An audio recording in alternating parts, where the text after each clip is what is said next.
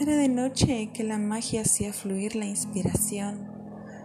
Era de noche cuando las estrellas no brillaban más que su sonrisa. Era de noche cuando mis oídos escuchaban la más bella melodía, los latidos de su corazón. Era de noche cuando entre el invierno podía sentir el más cálido clima y solo era rodeada de sus brazos.